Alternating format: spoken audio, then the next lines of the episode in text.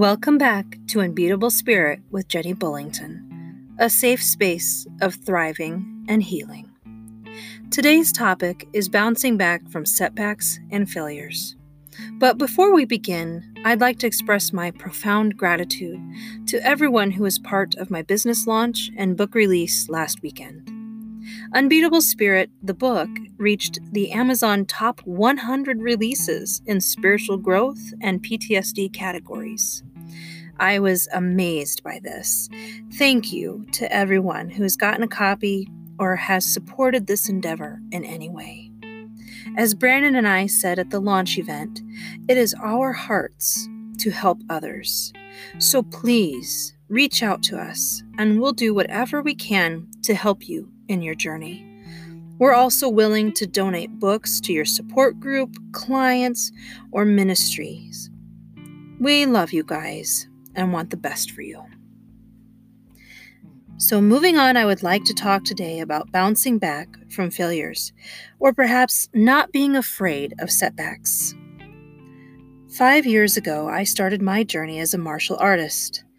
As a survivor of domestic violence, that was a huge step in my healing journey.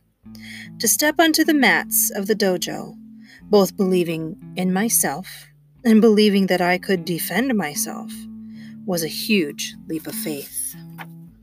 As time went on and I became very good friends with my Taekwondo sisters, I learned the skills that I needed.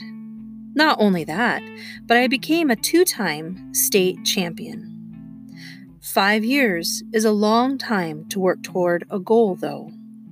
Working towards my black belt has been nearly the equivalent amount of time that I put into my college degrees four years undergrad and four years grad school. And in those five years, Brandon and I had our last two of six kids. So I've had times when I've had to take breaks. And I knew at those points that I could have stopped completely.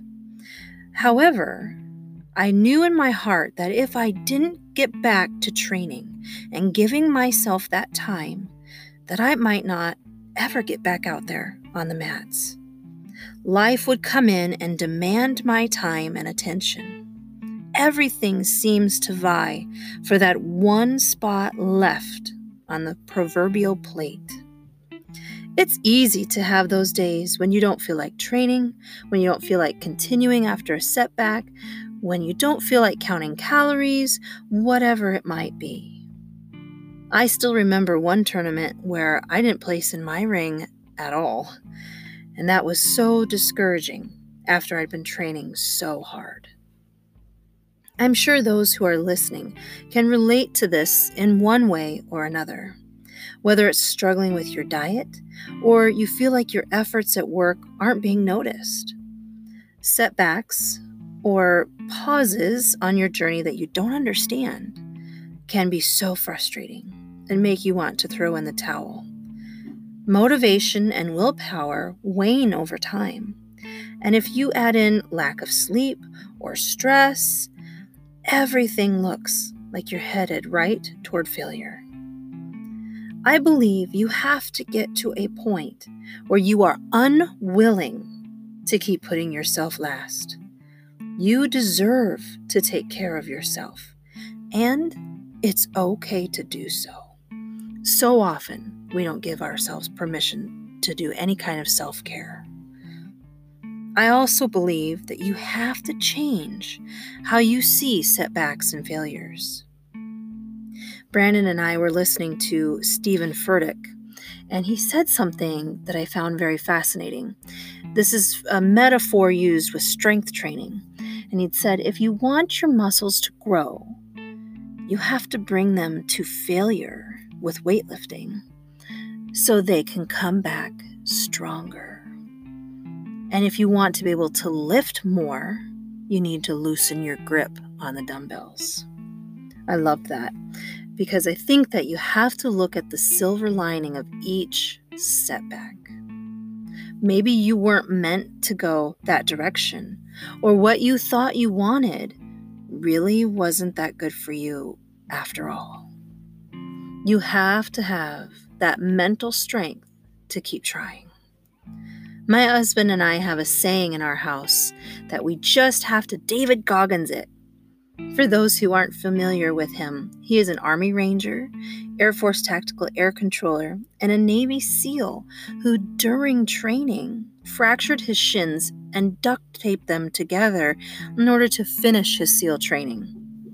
That's crazy mental strength. I mean, that's that's beyond what most people have to do. But as survivors of trauma, that kind of mental strength can be so hard to find, especially when you've been functioning in survival mode for so long. Sure, survival mode helped us when we needed it to, but it has served its purpose.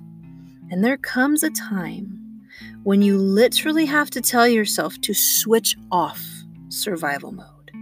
Tell your trauma to shut up. It is no longer welcome and it is not helping you move forward. So, I'm going to give you some homework for next time. I want you to write down the setbacks, the failures, whatever it is that's keeping you from moving forward. And then I want you to rip it to shreds.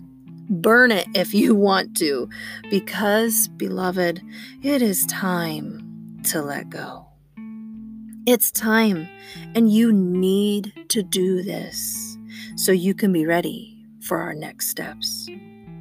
On the next episode, we'll be joined by my husband Brandon to discuss ways to create mental strength to bounce back from setbacks and failures.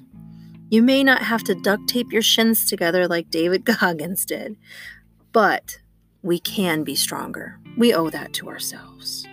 I can't wait. If you're enjoying this content, please subscribe and please consider sponsoring this podcast so we can keep spreading encouragement and healing. Thank you for your time, friends. We'll see you next time.